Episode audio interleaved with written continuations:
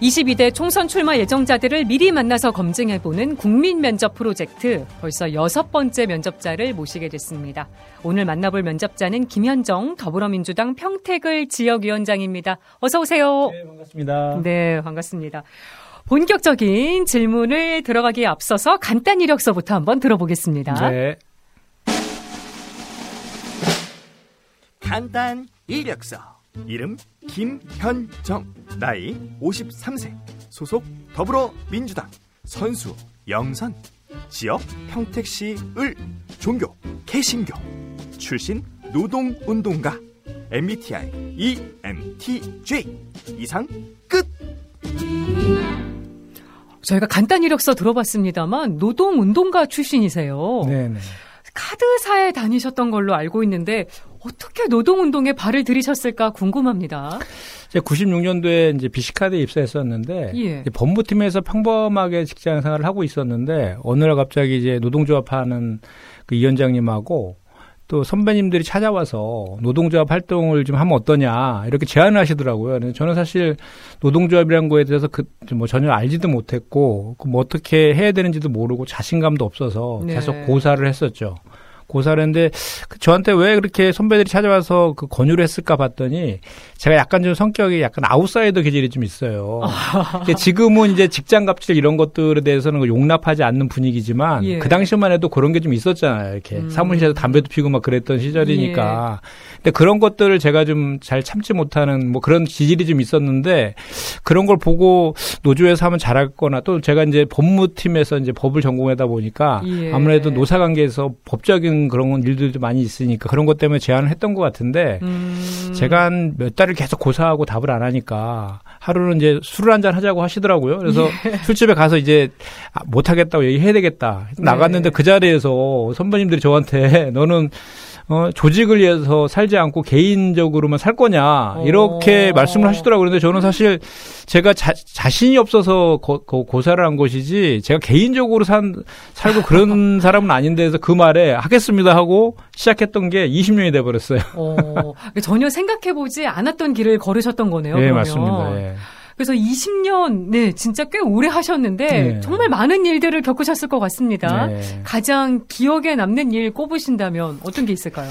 그러니까 저희가 이제 산별노조 사무금융 노련위원장을 제가 마지막으로 하고 지난 총선 때 이제 그 출마를 하게 되었는데 그 사무금 노련의 조합원들이 이제 수만 명이 돼요. 그리고 이제 수만 많은 이제 그 조직들 그러니까 지부들이라 하죠. 지부 단사의 노조들이 합쳐서 산별노조가 있는데 네. 사실 그 현장에 있는 조합원들 간에 이런 그 만남이라든지 이런 것들이 거의 없어요. 불가능해요. 어. 그래서 제가 근데 산별노조가 그러면 되겠냐. 그저 산별노조는 하나의 노조인데 산별노조와 조합원들 간에 같이 하는 프로그램이 필요하다. 음. 그래서 제가 이제 제안했던 것이 조합원 가족 걷기 대회.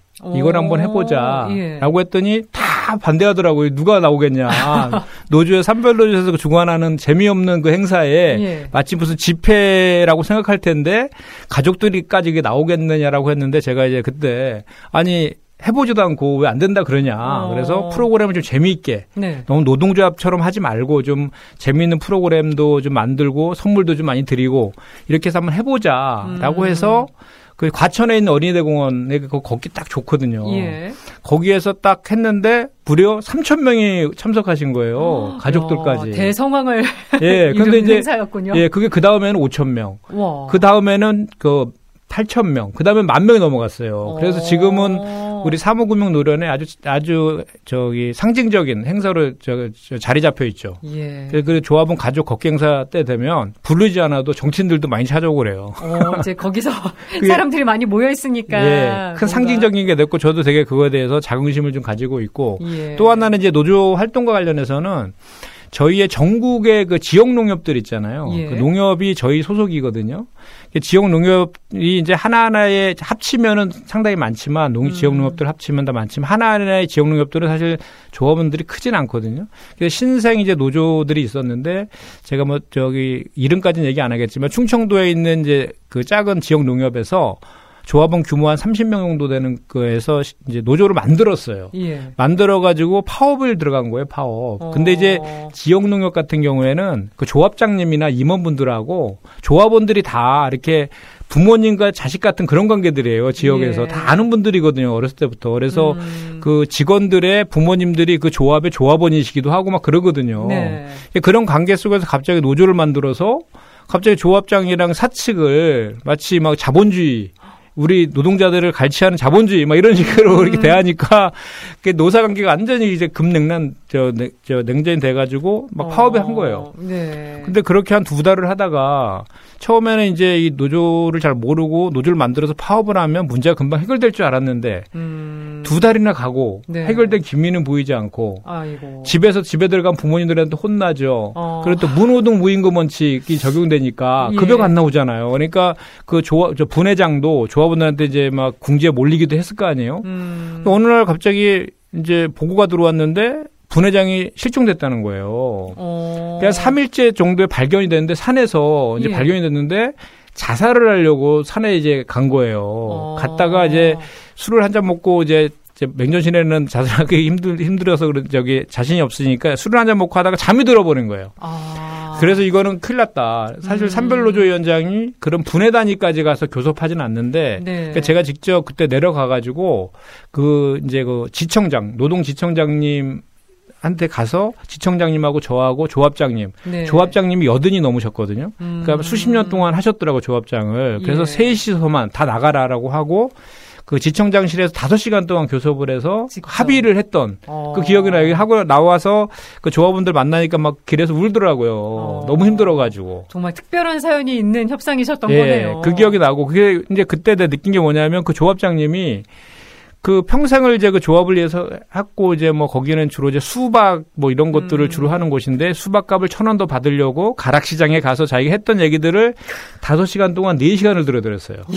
그러니까 자기가 하시는 그 억울 너무 억울한 거야. 그동안 음. 이저 농협을 위해서 자- 자기가 키워 해왔던 그런 것들이 너무 속, 막 했는데 자 그런 걸 못 알아주고 막 파업을 네. 하고 그러니까 속상해서 네 시간을 들어주니까 한 시간 동안에 음. 이제 다 풀리신 다음에 한 시간 동안에 아 이래 이래서 이쪽에서 소 이게 그때 느낀 게 뭐냐면 소통이 중요하다. 음. 서로 간에 진지한 소통이 있었으면 진짜 해결될 수 있었던 것이 극단적인 예. 파업을 이어지는 그게 이제 그 사실 경험 미흡에서 올 수도 있는 그런 것인데 그래서 음. 여전히 저는 정치하면서 네. 정말 소통이 중요하다. 그리고 어. 상대방의 그 진심을 좀 이해해 주려고 하는 그런 관점들, 서로 예. 상대방을 존중하는 관점들이 있으면 힘든 것들도 다 해결할 수 있다라는 생각들을 늘 하죠. 네. 어, 엄청난 사연을 얘기해 주셨습니다. 저 아이스 브레이킹으로 네, 여쭤봤는데. 네, 네. 네. 그러면 어, 노동 운동을 하시다가 어떻게 정치 입문을 하시게 된 겁니까? 제가 2020년 이제 그 2월 10일, 2월 20일까지가 임기였는데 네.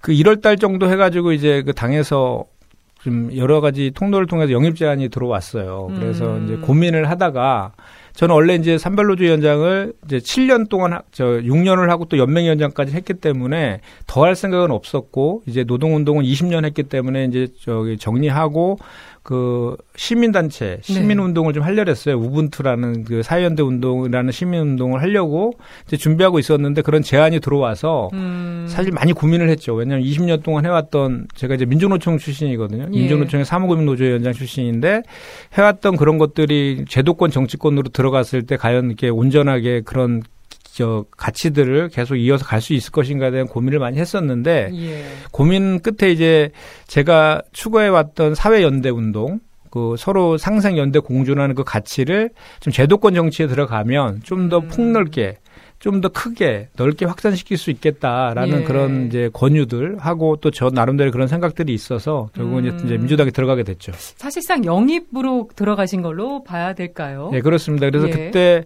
영입돼서 3월 2일 날 이제 4월 15일이 이제 저기 총선이었는데 네. 한 달 반 전인 3월 2일 날 제가 이제 공천을 받았죠. 직전에. 예. 그래서 21대 총선에서 평택 의지역 전략 공천을 받으셨는데 평택과는 어떻게 좀 인연이 어떻게 되시는 건지도 궁금해요. 평택과의 인연이라고 하면 이제 평택에 옛날에 지금 KG 모빌리티로 바뀌었는데 쌍용 자동차가 있었는데 그때 네. 옥사 파업 할 때 제가 이제 그 산불노조 위원장 노동 이제 연대 연대 하러 가, 갔던 음. 그런 인연 외에는 제가 이제 특별한 연고는 없는 곳인데 음. 당에서 아무래도 그쪽이 이제 공단이 우리나라에 제일 많거든요. 공단이 예. 뭐 노동자들도 많고 또 거기가 되게 다양성이 풍부한 그런 그 도농 복합 도시이기도 해서 제가 이제 20년 노동운동 경험도 있고 하고 또 음. 당내에서 보면 또 이제 여론조사 같은 것도 좀 돌려보잖아요. 예. 그런 걸 봤을 때 제가 이제 적임자라고 해서 평택으로 공천 받게 되었죠. 했는데 아주 근소한 차이로 낙선을 하셨습니다. 네. 아쉬움이 크셨을 것 같아요. 그때 어떠셨습니까? 아, 까마득했죠. 그러니까 1.56포인트 차이로 낙선을 했는데 제가 3월 3일 날 이제 평택에 내려가서 4월 15일 날 정말 정신없이 4월 15일까지 이제 뭐 밤낮으로 선거 운동만 하다가 4월 15일 날 딱 이제 개표가 나오고 낙선했잖아요. 16일부터 그할 일이 없, 없지 않습니까? 당장 선거 다음 날부터. 예. 그래서 아 이거 어떻게 해야 되나 막 이런 그 고민들도 갑자기 했던 그런 기억이 나는데 많은 분들이 그때 가장 먼저 전화했던 분만 제가 밝히면은 김경수 그 당시에 경남도지사께서 어. 전화 제일 먼저 하시고 뭐 그 당시에 저를 이제 추천해줬던 많은 분들이 전화 와서 1호와 더불어서 네. 계속해서 평택을 지켜야 된다라고 아. 하셨고 저도 제가 이렇게 그때 그 평택으로 공천 받았을 때 사실 연구가 없는데 공천을 받은 거잖아요. 그래서 음. 그 평택의 시민분들한테도 제가 평택을 떠나지 않고 제2의 고향으로 생각하고 하겠다. 네. 이런 것도 그런 것도 있었고 또 당에서 저한테 큰 배려를 해준 거기 때문에 제가 음. 거길 떠난다는 것은 그런 책임감이나 소명감 차원에서도 그러면 안 된다라는 생각이 있었기 때문에 예. 바로 낙선한 다음 날부터 이제 낙선 운동을 아침 저녁으로 했습니다 일주일 동안 어. 울면서 했죠. 그래서 지나가는 많은 시민분들이 같이 막 울어주시기도 하고 그 기억이 지금도 납니다. 네, 지금도 평택을 지역위원장 맡고 계신데 그럼 음. 내년 총선에서도 역시 또 같은 지역 출마 계획하신 거고요. 네, 그렇습니다. 예. 지금 평택을 지역 국회의원이 국민의힘 정책위의장 맡고 있는 유이동 의원입니다. 네. 2014년 재보궐선거부터 시작해서 20대, 21대까지 평택을에서만 내리 3선을 한 의원인데 네. 만만치 않은 상대이신 것 같아요. 총선 전략 잘 세우셨습니까? 예, 뭐 이제 그, 그, 그 전에 낙선한 이후에 꾸준히 이제 지역 지키면서 열심히 준비해 왔고요. 제가 이제 우리 민주당에 영입된 가장 큰 이유 중에 하나가 우분투 재단을 만들어서 사회연대 운동을 주도한 것이 많이 좋게 이제 평가받고 네. 민주당의 가치에 이제 맞다라고 해서 영입이 된 거라서 그 낙선한 이후에도 제가 평택에서 우분투 봉사단도 만들고 또 제가 이제 그 전국의 우분투 포럼의 대표이기도 한데 그 평택 우분투 포럼도 만들어지고 그래서 그런 어. 사회연대 운동의 가치들을 평택에서도 같이 구현하려고 계속 노력해 왔고요. 예. 또 노동조합 했던 오랜 경험을 통해서 현장 중심의 정치를 제가 많이 했다라고 저는 자부하고 있고 음. 또 제가 총선에 직접 그 선수로 뛰, 뛰기도 했지만 또 대선은 대선과 또 지방선거 그리고 네. 그 당시에 이제 4.7 서울시장 재보궐 선거도 제가 실물 총괄하는 상한실장을 맡았었거든요. 네. 그 대선 때에도 상한실 부실장도 했고 또 지방선거 때는 김동연 지사의 선임 대변인도 역할도 하고 또 우리 평택시장 선거를 전체 총괄하기도 해서 그 크고 작은 당의 그 선거들에 대해서 중요한 역할들을 많이 해서 직간접적으로 선거에 대한 경험들 많이 쌓고 음. 이렇게 해서 그런 것들을 다 조화롭게 해서 네. 이번 총선 하나 차곡차곡 준비하고 있습니다. 그동안 많은 선거를 치르셨으니 이제는 본인 선거에 영향을 네. 발휘하실 대로 그렇게 말씀을 드리는데요. 그렇습니다. 평택하면 주한 미군 기지, 또 뭐 평택항, 삼성전자 등이 생각이 나는데 지금 평택 가장 큰 현안은 어떤 건가요? 일단 지금 당장의 현안을 좀저 말씀을 드리면 얼마 전에 6월 달에 그 정부에서 그 이제 고덕하고 지제 네. 북 인근에 그 3만 3천 호 그 공공주택을 그 이제 짓겠다라는 그 개발 개발 계획을 발표를 했어요. 예. 강제 수용하겠다는 방식으로 일방적으로 발, 표한 거죠. 콤팩트 시트라 해서 음.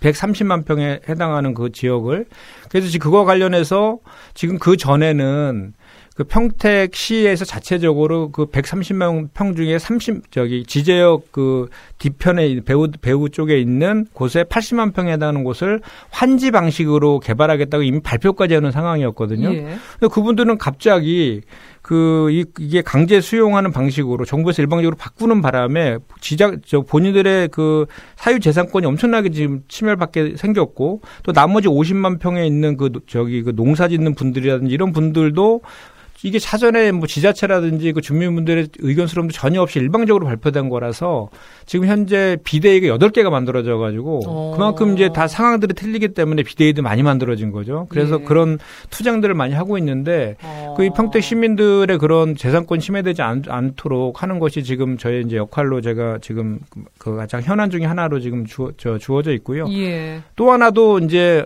그 윤석열 정부에서 올해 음. 음. 평택의 세계 최대 규모의 그 반도체 공장, 예. 삼성전자 예. 평택 캠퍼스가 있거든요. 그게 200조 규모입니다. 음. 근데 그 옆에 용인에다가 용인 반도체 클러스터 300조짜리를 또 만들겠다라고 또 발표를 했어요. 예.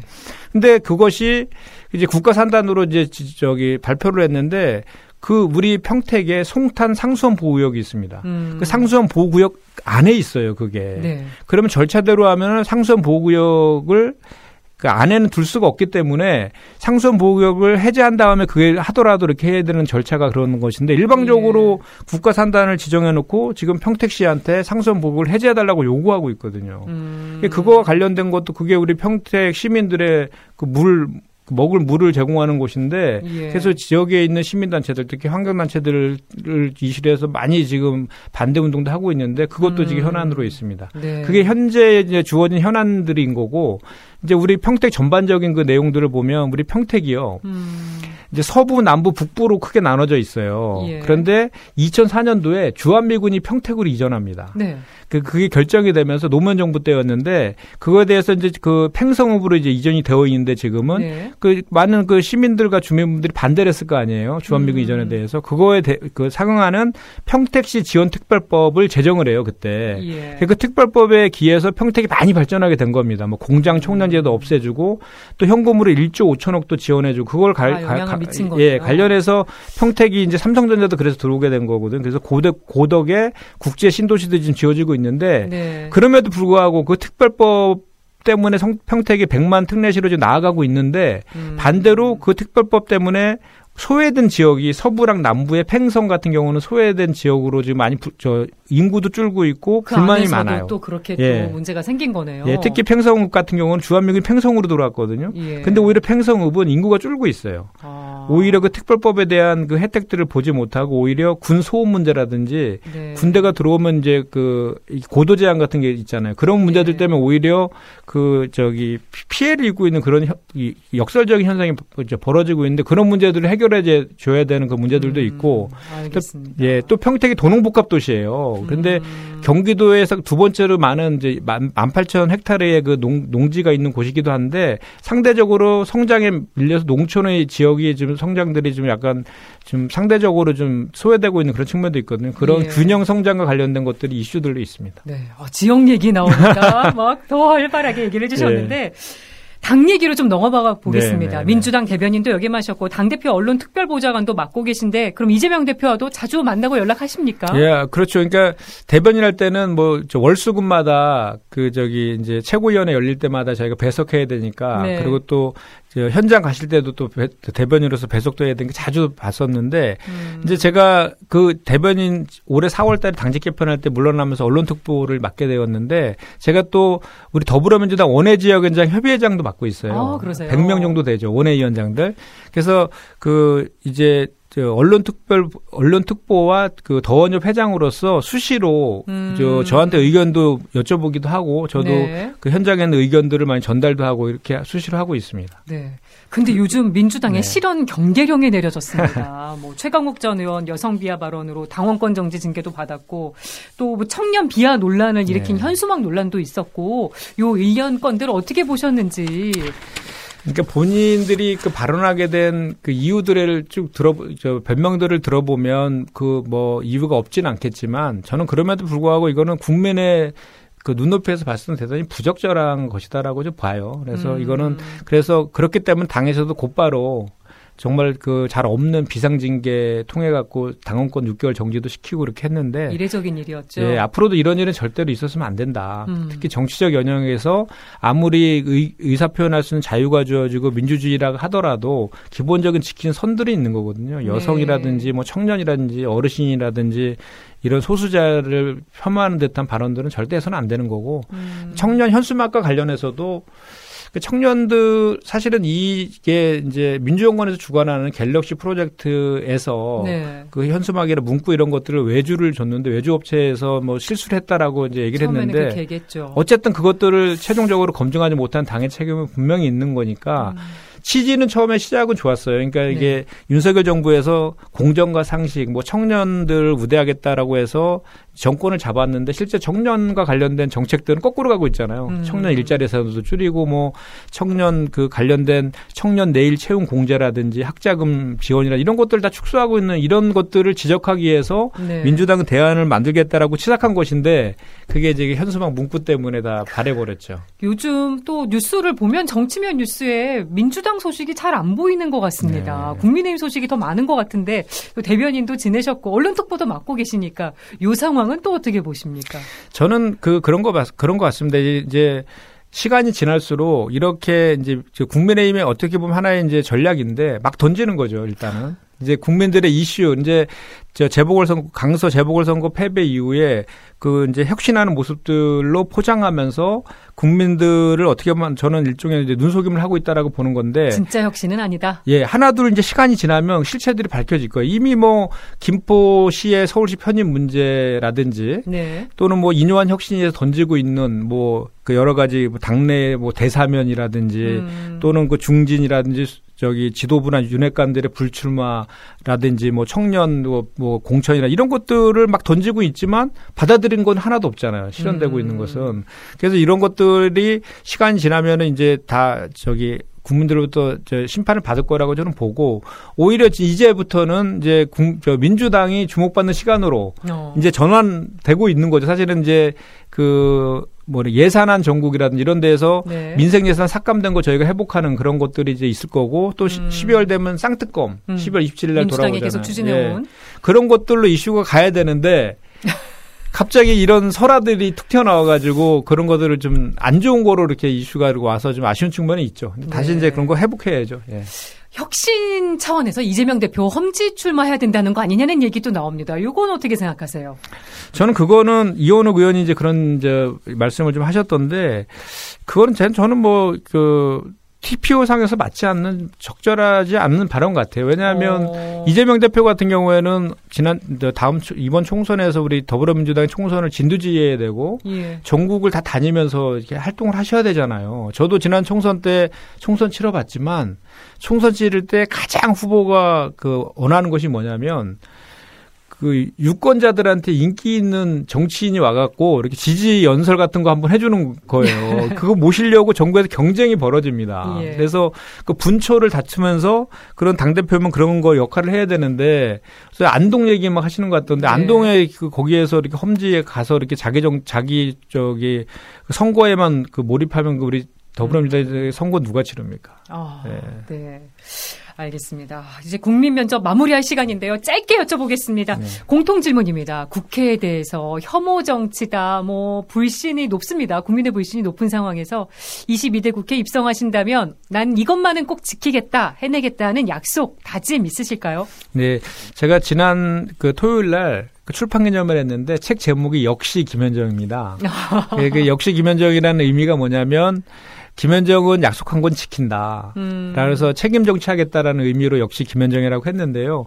지금까지 제가 노동조합 20년 하면서 제가 조합원들한테 11번 선거에서 한 번도 안 떨어졌었거든요. 네. 저 노동 그때 그랬던 이유가 제가 그 성과주의 리더십이라는 거로 평가를 좋게 받았거든요. 음. 김현정은 얘기하면 항상 그거에 성과를 냈다 이거였는데 국회 들어가서도 제가 공약했던 내용들 반드시 지키는 그런 모습 보일 거고 음. 또 이제 형식적인 거- 형식적인 틀에서 경실련에 서도 뭐 최근에 많이 발표도 하던데 국회의원의 의정 활동을 평가하는 데 있어서 상임위의 출석률이라든지 또는 예. 이 법안률이라든지 이런 거 있지 않습니까? 반드시 상임위나 본회의에는 빠지지 않고 출석하겠다. 네. 그 말씀도 드리겠습니다. 예, 역시 김현정이라는 소리를 국회에 들어가면 또 들으실 수 있기를 바라면서 네. 오늘 국민 면접 김현정 평택을 더불어민주당 지역위원장과 함께 했습니다. 고맙습니다. 네, 고맙습니다.